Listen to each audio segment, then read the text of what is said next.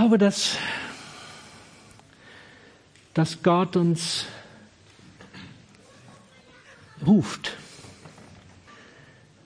Wir hatten am Freitag einen tiefer Abend, tiefer Gottesdienst. Und der Tenor dort war, Gott möchte Neues schaffen. Er möchte was Neues beginnen. Aber wir sind noch in diesem Prozess. Wir sind noch davor. Wir sind noch nicht an dem Punkt, dass das Neue aufpoppt. Und das Bild von Elisabeth hat es nochmal so deutlich gemacht. Damit eine Raupe zu einem Schmetterling werden kann, braucht es einen Zwischenstadium. Da braucht es etwas, was passieren muss. Und in unserem geistlichen Leben passiert das nicht von alleine. Ich glaube, dass Gott fragt, und ich nehme das jetzt vorweg, das steht nicht in meinem Skript drin. Ich glaube, dass, dass Gott uns wirklich fragt, ob wir das wollen, ob wir in das Neue hinein wollen mit der Konsequenz, dass Altes sterben muss.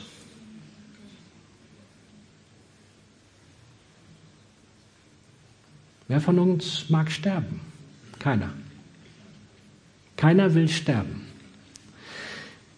Und doch ruft uns Gott und fragt, ob wir bereit sind, dass Veränderung passiert und das bedeutet, es müssen Dinge in unserem Leben sterben. Und die Predigt, die ich euch jetzt halte, ist eine Predigt, die predige ich mir selber. Und ihr werdet das gleich merken. In der Vorbereitung, im Gebet hatte ich, habe ich den Herrn gefragt, Gott, was ist dran? Was steht über dieser Predigt? Und ich hatte einen Begriff, Wandeln im Geist. Und da habe ich so gedacht, das ist alt. Da kann doch keiner was mit anfangen. Wandeln im Geist. Was ist das für ein Begriff? Und da habe ich so gedacht, ich fände viel besser Führung durch den Heiligen Geist. Ja, das ist so effektiv. Jeder von uns muss Entscheidungen treffen. Jeder muss wissen, wie Dinge passieren sollen. Führung durch den Heiligen Geist ist viel effektiver, macht viel mehr Sinn. Ja, das, das waren so meine Gedanken. Und habe dann angefangen, in die Richtung vorzubereiten. Und ich merkte irgendwie, das fließt nicht so richtig. Das will nicht, es will nicht zu dem Kern kommen. Und dann habe ich nicht in dieser Woche, sondern in der Woche davor war ich schon in der Vorbereitung, weil ich wusste, in dieser Woche bin ich wieder mit Pastoren unterwegs. Wir machen das einmal im Jahr, dass wir drei bis vier Tage unterwegs sind. Wir nehmen uns eine Auszeit. Knut war mit dabei, waren im Weserbergland und sind letzten Sonntag Nachmittag los und am Donnerstag zurückgekommen. Und ich will ganz ehrlich sein, das sind für mich immer besondere Tage, aber dieses Mal nicht. Dieses Mal war in der Vorbereitung oder in diesem, in diesem darauf zugehen, hatte ich so das Empfinden, ach, ist alles so stressig und das ist alles viel zu viel und ich habe meine Arbeit nicht richtig geschafft und am liebsten würde ich absagen, aber nee, da sage ich so oder so nicht ab, definitiv nicht, aber so dieses Gefühl zu viel. Und so bin ich nicht wirklich begeistert losgefahren. Aber als ich da war, als wir dann unsere Zeiten hatten, wo wir miteinander ausgetauscht haben, gebetet haben, in dem Haus der Stille zur Ruhe gekommen sind, habe ich plötzlich begriffen, was Wandeln im Geist eigentlich bedeutet. Und ich möchte euch mit hineinnehmen. Ich möchte mit euch entdecken, warum nicht Führung durch den Heiligen Geist? Warum Wandel im Heiligen Geist? Ich habe als allererstes natürlich mal geschaut, finde ich den Begriff in der Bibel. Naja, wo finde ich ihn als allererstes, ihr Lieben? Ganz am Anfang. Aber das lese ich jetzt nicht vor, außer dass ich sage, Gott wandelte. In der Luther-Übersetzung steht, dass Gott wandelte im Garten Eden. Ich lese weiter in Genesis 5. Und Henoch lebte 65 Jahre, da zeugte er Methuselah. Und Henoch wandelte mit Gott 300 Jahre lang. Nachdem er Methuselah gezeugt hatte und zeugte Söhne und Töchter, die ganze Lebenszeit Henochs betrug 365 Jahre. Und Henoch wandelte mit Gott und er war nicht mehr, denn Gott hatte ihn hinweggenommen. Überlegt mal, er fing offensichtlich mit 65 Jahren erst an, mit Gott zu wandeln. Vorher ist er offensichtlich nicht mit Gott gewandelt. Ja, weil hier die Bibel sagt, 300 Jahre lang wandelte er mit Gott. Irgendwie krass, ne? Es muss irgendwas gewesen sein, was ihn verändert hat. Und 300 Jahre mit Gott zu wandeln, das ist schon eine krasse Geschichte. Was auch immer denn das Wandeln bedeutet. Ich habe in einer anderen Übersetzung Neues Leben dann geschaut. Henoch lebte in enger Gemeinschaft mit Gott, wird dort gesagt. Und am Ende, weil er in enger Gemeinschaft mit ihm gelebt hatte, hat Gott ihn zu sich geholt. Diese Gemeinschaft muss schon ganz schön eng gewesen sein, ne? Die muss so eng gewesen sein, dass Gott ihn nicht mehr weiterleben lassen wollte hier auf der Erde. Die haben ja damals ein bisschen länger gelebt und Gott wollte ihn zu sich holen. Eine krasse Geschichte, finde ich. Was bedeutet jetzt dieses Wandeln, außer dass es eine tiefe, intensive Gemeinschaft mit Gott war? Also ich vermute, ich schaffe das irgendwie nicht so intensiv mit Gott zu wandeln, dass er mich dann einfach mal wegholt. Braucht er keine Sorgen haben. Außer wir erleben die, Erweck äh, die, die Entrückung, dann bin ich natürlich mit dabei, aber dann seid ihr hoffentlich auch dabei. Aber irgendwie dieses Wandeln, was ist das? Und ich habe dann einfach mal gesucht, was fällt mir zu Wandeln ein. Da fiel mir Wandelhalle ein. Und wenn man Wandelhalle googelt, dann findet man ein ge öffentliches Gebäude zum Promenieren. Okay, sagt, äh, sagt, sagt Vicky. Und flanieren, zur Ruhe kommen, gesundes Trinken gab es ja, dieses, dieses gesundes Wasser gab es in den Wandelhallen. Dann habe ich mir die Wortbedeutung angeschaut, was wir hier schon haben. Ziellos umhergehen, schlendern. Und da habe ich gedacht, okay, jetzt kommen wir der Sache ein bisschen näher. Ziellos umhergehen und schlendern. Ja, ich dachte mehr so an Führung, Effektivität, zielorientiert, Klarheit, klare Entscheidungen. Und Gott hatte was anderes auf dem Herzen. Er wollte wandeln. Er wollte ziellos umhergehen. Er wollte schlendern.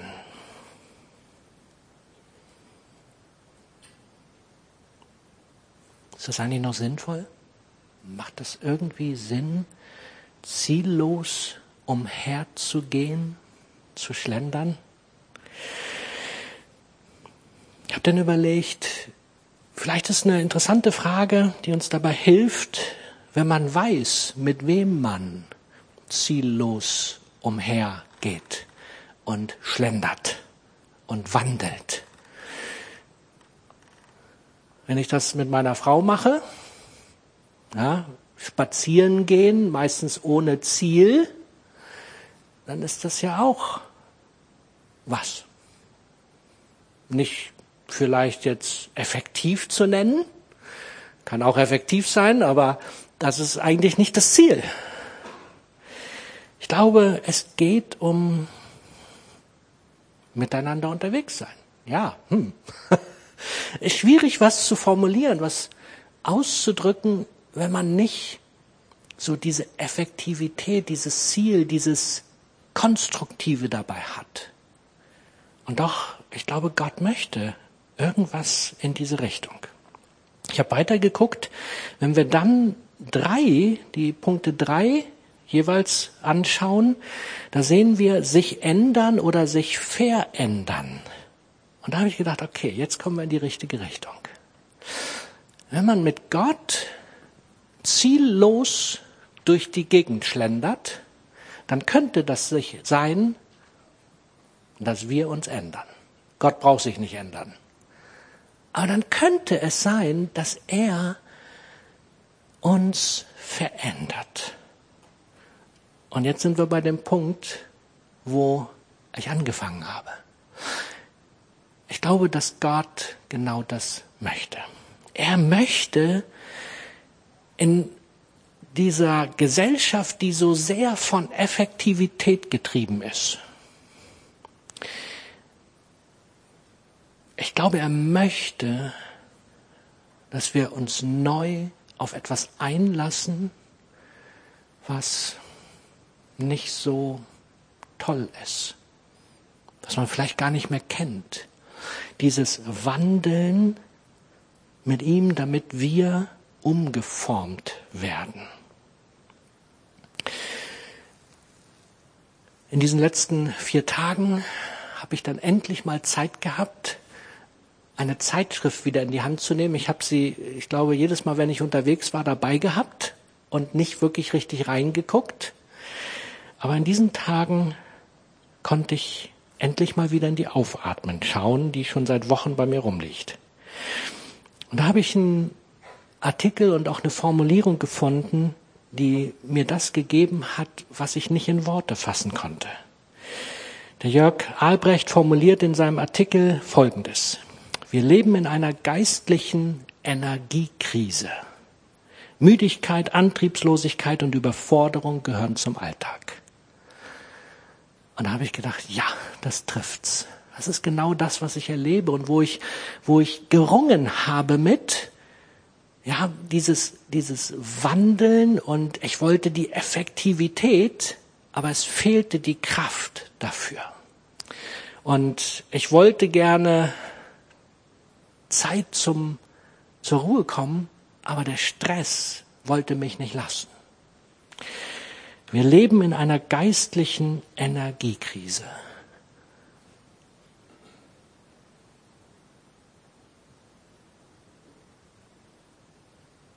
Warum glaube ich, dass das so ist? Ich beobachte das bei vielen, nicht nur bei mir, dass wir durch die Umstände, in denen wir leben, von einer Krise in die nächste getrieben werden.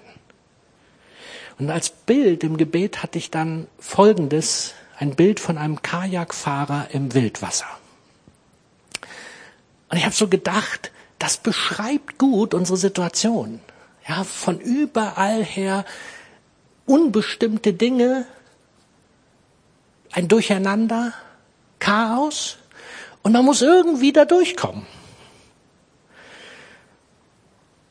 Und man muss versuchen, möglichst nicht am nächsten Felsen zu scheitern.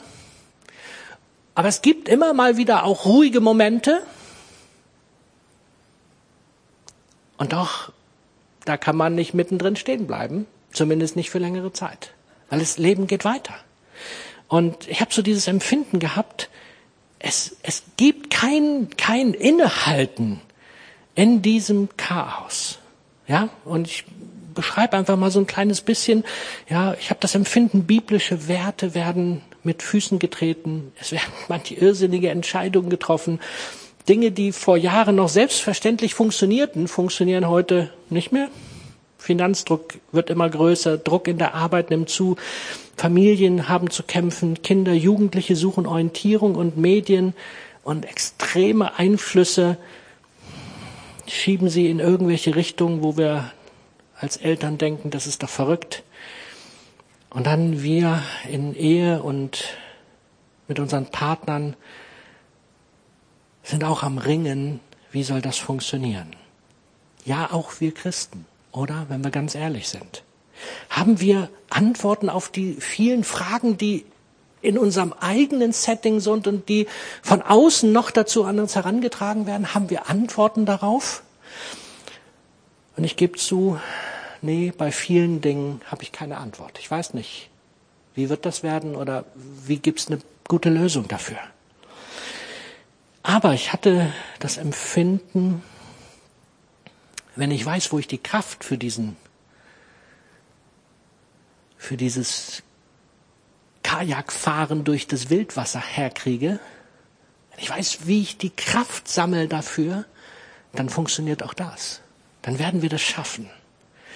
Und ich fand ganz interessant, ich habe dann folgenden, folgendes Zitat in der Zeitschrift gelesen, was mich daran erinnert hat, dass Gott schon seit Wochen in unsere Gemeinde hineinredet über Schalen, über Gefäße, darüber, dass er möchte, dass wir Gefäße sind, die sich von ihm füllen lassen. Und bisher hat mich das nur bedingt angesprochen, hat mich schon angesprochen, aber ich hatte noch nicht den Vergleich. Und jetzt lese ich euch dieses Zitat vor und habe ich einen Vergleich. Wenn du vernünftig bist, sagt ein Mönch, der Bernhard von so und so, wenn du vernünftig bist, sagt er seinem Papst, erweise dich als Schale und nicht als Kanal, der fast gleichzeitig empfängt und weitergibt, während jener wartet, bis sie gefüllt ist. Auf diese Weise gibt sie das, was bei ihr überfließt, ohne eigenen Schaden weiter. Lerne auch du, nur aus der Fülle zu auszugießen und habe nicht den Wunsch, freigiebiger zu sein als Gott. Die Schale ahmt die Quelle nach. Erst wenn sie mit Wasser gefüllt ist, strömt sie zum Fluss, wird zum See. Die Schale schämt sich nicht, nicht überströmender zu sein als die Quelle. Wenn du nämlich mit dir selbst schlechter umgehst, wenn Wem bist du dann gut? Wenn du kannst, hilf mir aus deiner Fülle, wenn nicht, schone dich. Da habe ich gedacht, wie krass.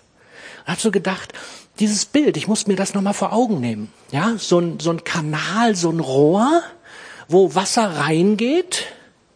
Sehr zielorientiert kommt es an der anderen Seite an einem Punkt raus. Effektiv, gut, klasse. Bei dem Rohr bleibt aber nicht viel im Rohr. Das hat nicht viel davon. Es hat eigentlich gar nichts von dem Wasser. Je nachdem, wie, wie, wie doll es gefüllt ist.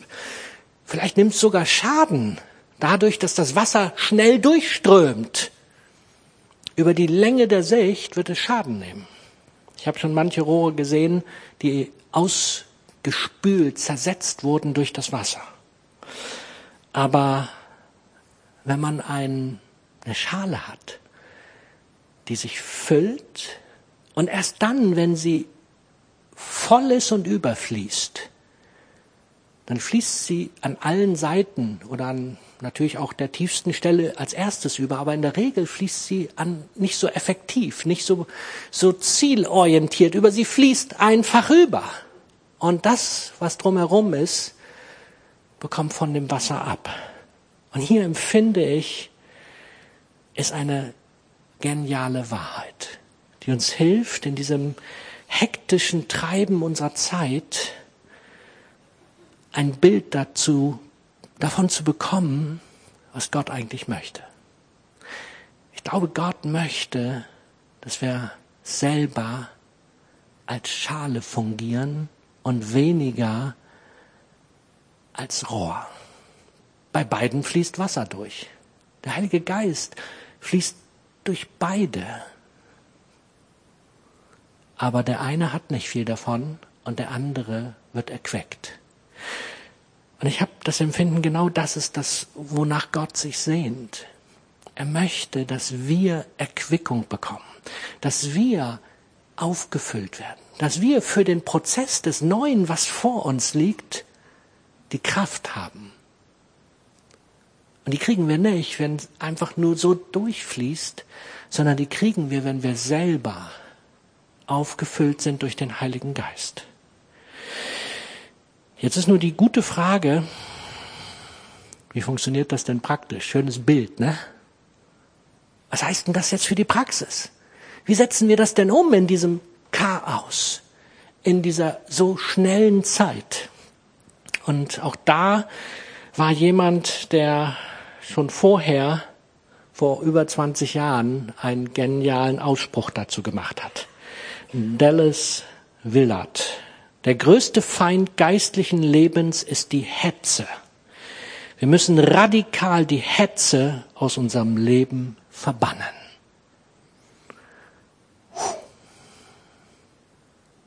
Der größte Feind geistlichen Lebens ist die Hetze. Und da habe ich gedacht, ja, trifft, das trifft genau zu. Ich möchte es noch einen kleinen Tucken erweitern, möchte da nicht nur Hetze hinschreiben, mit der Hetze verbunden Stress. Der größte Feind unseres geistlichen Lebens, Hetze, Stress, kombiniert miteinander. Warum? Weil wir den Kontakt zur Quelle verlieren. Ich glaube, Hetze und Stress schneiden uns ab von dem Zufluss geistlicher Energie. Sie lässt uns ausbrennen und müde werden. Wir verlieren auch den Kontakt zu unserer eigenen Seele. Auch das haben wir heute schon immer wieder in dem einen oder anderen Lied wahrgenommen. Habt ihr das schon mal erlebt? Ihr wollt euch jetzt eine Zeit nehmen. In dem ganzen Durcheinander sagt er so, jetzt, jetzt nehme ich eine Zeit mit Gott. Wird reingeschoben zwischen zwei Termine, damit man es irgendwie noch so reinkriegt. Und dann habt ihr so das Empfinden, passieren tut hier gerade nicht so viel. Nicht so erquicklich, vorhersagbar, langweilig. Und dann unsere Seele kommt nicht zur Ruhe. Die dreht am Rad, weil sie gar nicht gewöhnt ist, damit umzugehen. Gibt es einen Weg, wie, wie wir rauskommen aus dieser Hetze? Ich glaube, das Wichtigste ist, dass wir begreifen, Hetze und Stress ist kein unwiderrufliches Schicksal. Kann das sein? Kann es sein, dass das möglich ist? In unserem Leben, dass Hetze vielleicht doch nicht unwiderruflich zu verändern ist? Ich glaube, das allererste ist, dass wir mit der Erkenntnis ansetzen müssen, ich möchte Veränderung. Ich will nicht so weiterleben. Ich möchte nicht, dass das so weitergeht. Und deswegen die Frage an dich. Möchtest du aus dem Hamsterrad ausbrechen? Möchtest du der Hetze Einhalt gebieten? Willst du weg davon, dass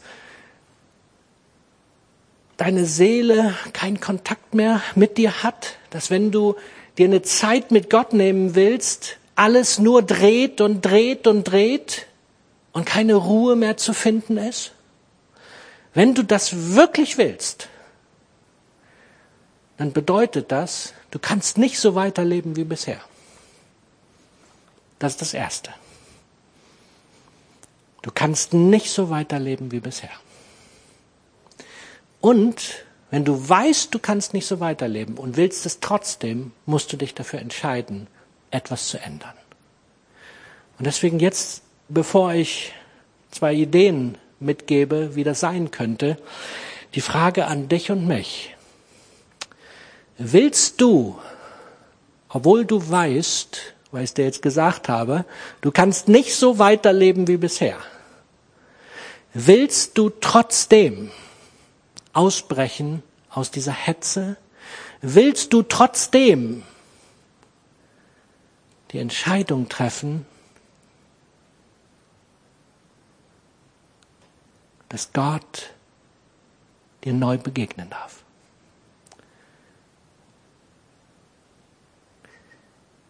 Ich glaube, er sehnt sich danach. Er ruft uns. Und die Frage ist, was, was antworten wir? Wenn wir so weiterleben wie bisher, wenn wir das Empfinden dieser Hetze und dieses Stresses haben, dann wird das nicht funktionieren. Und deswegen die Frage, willst du, obwohl du den Preis bezahlen musst, willst du Veränderung? Und bitte gib Gott jetzt einfach mal eine Antwort. Aber überlegst dir genau, es kostet dich was. Auch wenn du vielleicht jetzt noch nicht diese Entscheidung treffen wolltest oder konntest, du kannst sie jederzeit treffen. Vielleicht brauchst du Zeit, um drüber nachzudenken, aber ich mag dich ermutigen, tu das. Ich habe dann überlegt, was könnte uns helfen, dass wir diesen, dieses Ausbrechen schaffen. Was könnte uns helfen, aus dieser Hetze rauszubrechen, obwohl wir natürlich in unserem Alltag weiterleben müssen. Ja, es ist ja nicht so, dass wir jetzt äh, plötzlich nur noch die ganze Woche Zeit haben, um zu beten. Ja, habe ich auch nicht. Auch obwohl ich Pastor bin. Hab ich nicht. Deshalb. Hm, ja. Wisst ihr, wie, wie, wie kann das funktionieren? Und das sind zwei Aspekte, die mir auch in diesem Aufatmen-Artikel vor Augen geführt wurden, wo ich gedacht habe, ja, die, die, das sind genau die, die mir bisher immer geholfen haben, wenn ich sie praktiziert habe. Und die möchte ich mit euch anschauen. Das sind nicht die einzigsten, aber es sind zwei, die man gut greifen kann. Einen davon finden wir ganz am Anfang und in den zehn Geboten als eins der zehn, ersten Gebote, das dritte oder vierte, je nach Zählweise. Exodus 20, denk an den Schabbat und heilige ihn. Sechs Tage in der Woche sollst du arbeiten und deinen alltäglichen Pflichten nachkommen. Der siebte Tag aber ist ein Ruhetag für den Herrn, deinen Gott. An diesem Tag darf kein Angehöriger deines Hauses irgendeine Arbeit erledigen. Denn in sechs Tagen hat der Herr den Himmel, die Erde, das Meer und alles, was darin und darauf ist, erschaffen, aber am siebten Tag hat er geruht. Deshalb hat der Herr den Schabbat gesegnet und für heilig erklärt. Und nochmal ganz am Anfang, Genesis 2,2, am siebten Tag vollendete Gott sein Werk und ruhte von seiner Arbeit aus. Und Gott segnete den siebten Tag und erklärte ihn für heilig, weil es der Tag war, an dem er sich von seiner Schöpfungsarbeit ausruhte. Ich habe so gedacht, Mann, wenn Gott das nötig hat, wer bin ich? Das steht hier. Weil es der Tag war, an dem er sich von seiner Schöpfungsarbeit ausruhte.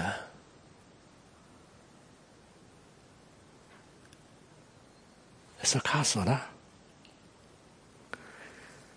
Ich glaube, dass wir den Gedanken des Schabbats, des siebten Tages, des Ruhetages verloren haben. Und wisst ihr, das muss nicht der Sonntag sein, ist völlig egal. Ich habe ja auch nicht meinen Sonntag, sondern mein Sonntag ist mein Montag. Montag ist mein Schabbat. Ja, wo ich genau das leben will. Und immer wenn ich es lebe, dann merke ich, wie die Dinge durchbrochen werden meines Alltags dann merke ich, wie ich zur Ruhe komme, dann merke ich, wie ich dieses Auftanken von Gott bekomme. Dann merke ich, wie meine Seele wieder andockt. Und immer wenn ich mir meinen Montag durch irgendwelche Dinge nehmen lasse, und ihr glaubt gar nicht, wie schnell das geht, doch ihr glaubt es, ihr wisst es selber, immer dann merke ich, dass immer eine größere Distanz in meinem Inneren entsteht. Und deswegen ist mir der Montag so wichtig. Und ich kämpfe um diesen Montag. Und ihr kriegt keine Termine bei mir an meinem Montag. Ja. Ich muss nur selber aufpassen, dass ich mir keine Termine mache. Und darum, damit ringe ich immer wieder. Wie schnell ist das, dass man da sich was reinlegt? Weil das ist ja der freie Tag. Wisst ihr, für mich ist das wirklich so kostbar geworden. Und immer wenn ich den lebe, dann merke ich, es kommt die Kraft zurück. Ich kriege das, was ich brauche. Und wenn du jetzt sagst, ja Joe, du hast ja einen schönen freien Tag, ne? Ich mit meiner Familie, wie soll denn das funktionieren? Das ist doch Irrsinn. Geht doch gar nicht. Ja, ich will dir nicht sagen, wie du es zu tun hast. Aber Gott hat es gesagt. Entschuldigung. Tut mir leid. Ist nicht meine Idee. Ist auch nicht meine Ansage. Aber ich darf dich rufen und erinnern, ist Gottes Idee. Gott sagt, der siebte Tag soll ein Ruhetag sein. Und ich habe mich erinnert an die Zeit, wo ich aufgewachsen bin als Kind. Wir waren ja sieben Kinder, wie die meisten von euch wissen. Und ich erinnere mich, dieser siebte Tag war für mich das Kostbarste in der Woche. Warum? Weil da hatte mein Vater Zeit für uns. Der hat sechs Tage gearbeitet. Wir haben mit ihm zusammengearbeitet, ja, weil er uns brauchte, damit wir das Holz abgenommen haben und mit ihm in der Werkstatt waren. Und am siebten Tag, da sind wir spazieren gegangen, haben wir Spiele gespielt, waren im Gottesdienst und haben Zeit gehabt. Und er hatte Zeit für uns. Das gehört auch dazu. Wisst ihr, ein siebter Tag muss nicht bedeuten, dass du nur alleine bist. Ich glaube schon, dass es auch kostbar ist, dass du versuchst, einen Moment, einen gewissen Zeitabschnitt für dich zu sein. Ich glaube, das ist wichtig. Aber für Familien bedeutet das keine Agenda.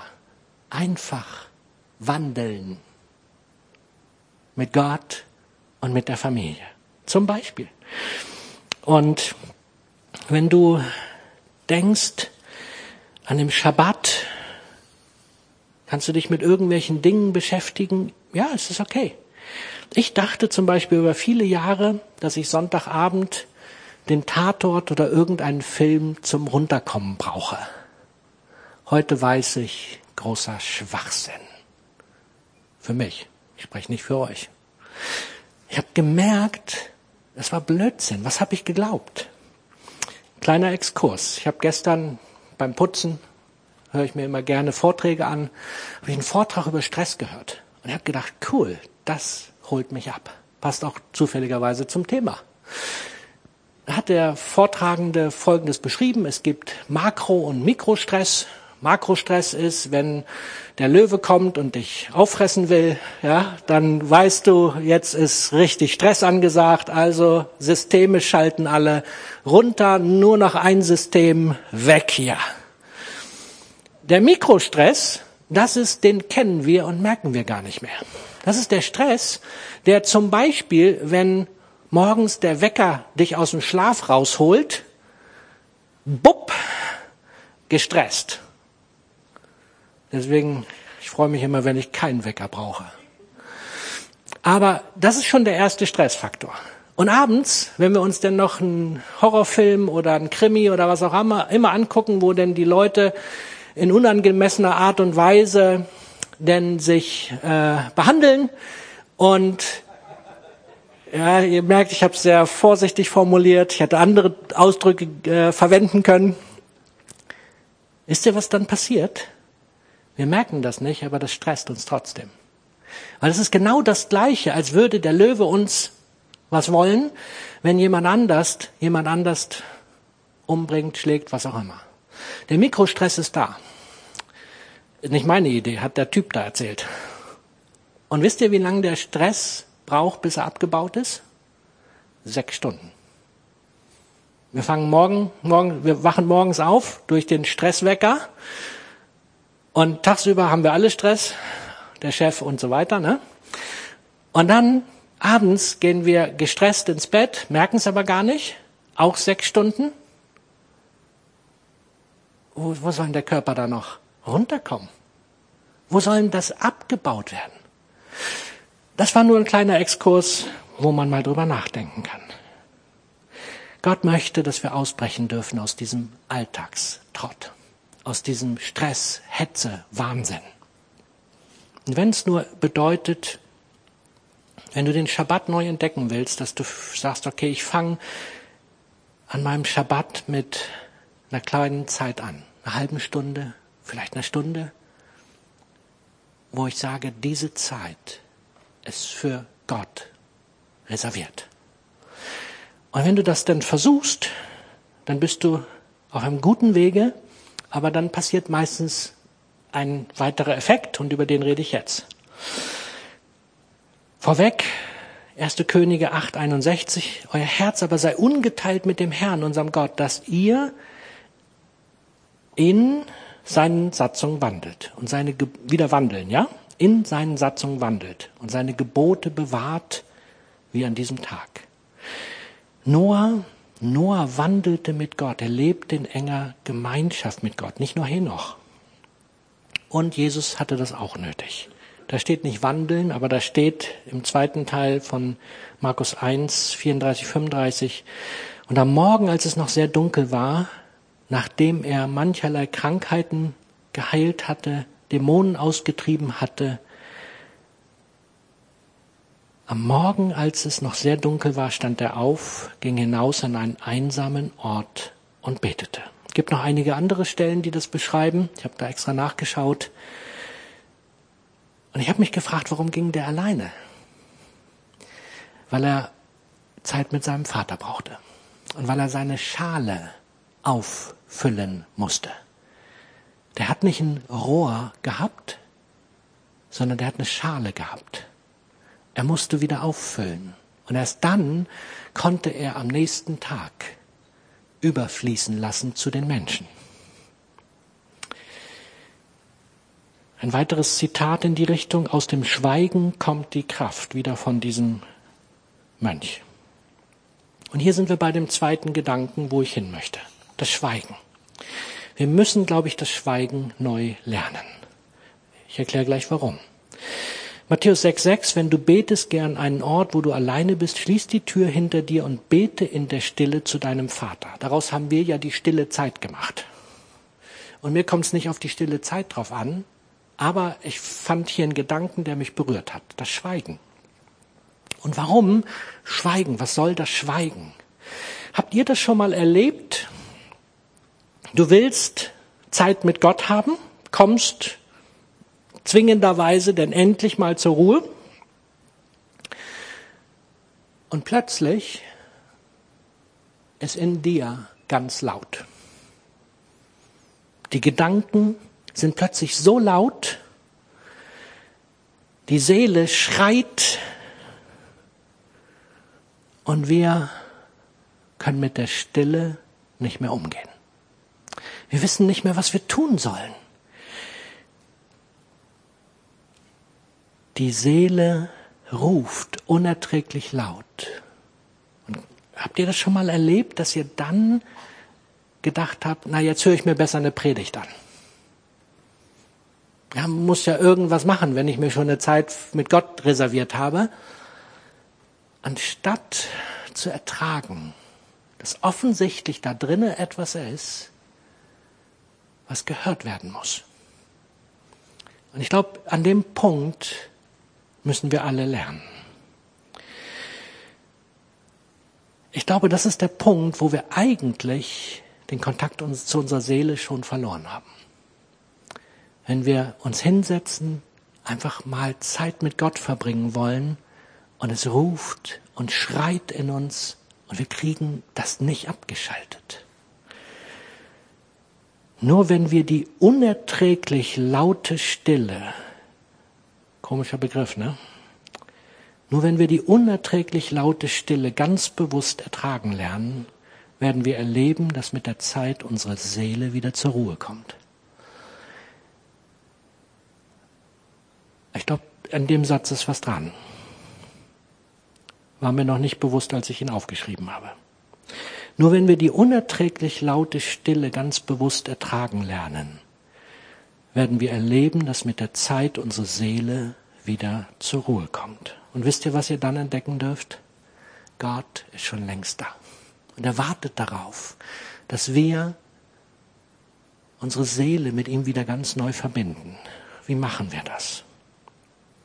Ich habe gedacht, ein folgendes Bild kann uns helfen. Stellt euch vor, ihr kommt zur Ruhe und dann seht ihr auf einen Fluss und auf diesem Fluss sind ganz viele Schiffe unterwegs.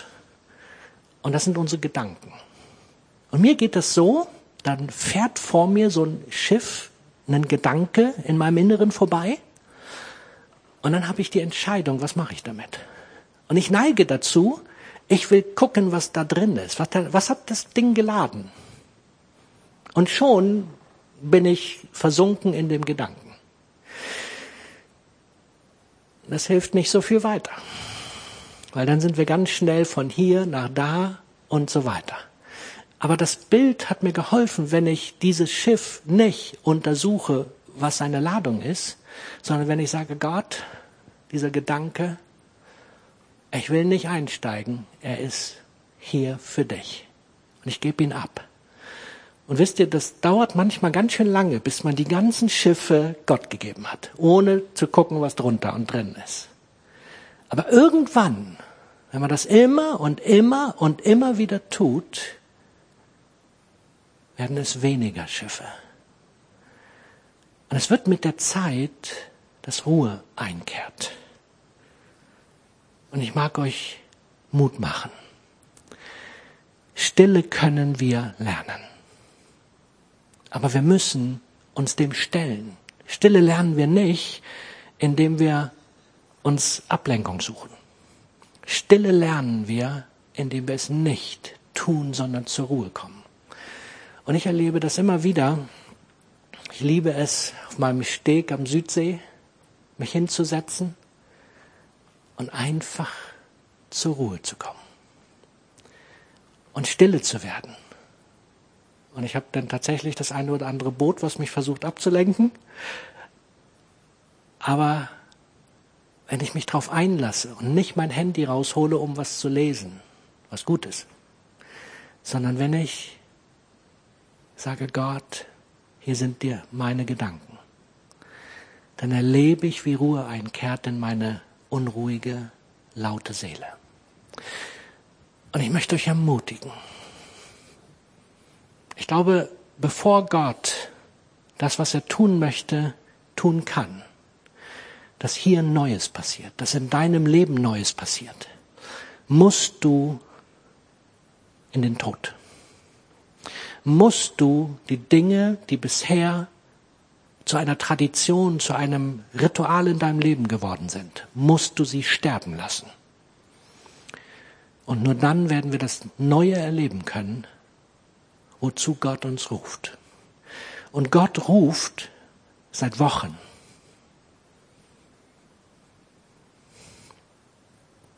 Hören wir? Wollen wir hören, was Gott sagt? Und wollen wir, dass er was Neues tun kann? Wollen wir, dass aus der Raupe ein wunderschöner Schmetterling wird? Wenn du das willst, dann bitte ich dich.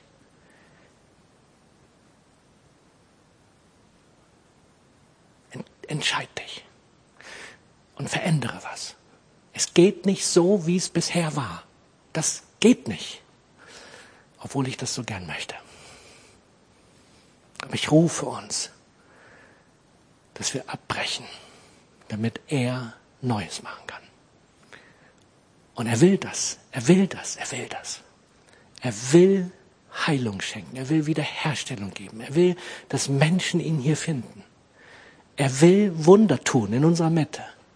Aber er braucht dafür Menschen, die ihre Seele connected haben. Mit sich selber und mit ihm. Er braucht Menschen, die verbunden sind, die mit ihm wandeln.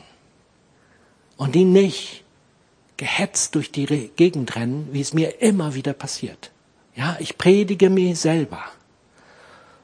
Aber er hat mir gesagt, dass ich es euch auch sagen soll.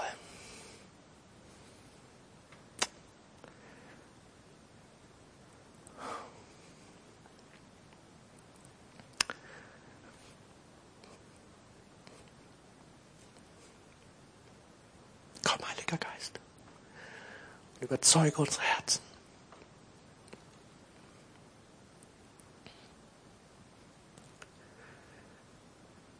Heiliger Geist, ich bitte dich, dass du nicht aufhörst zu rufen.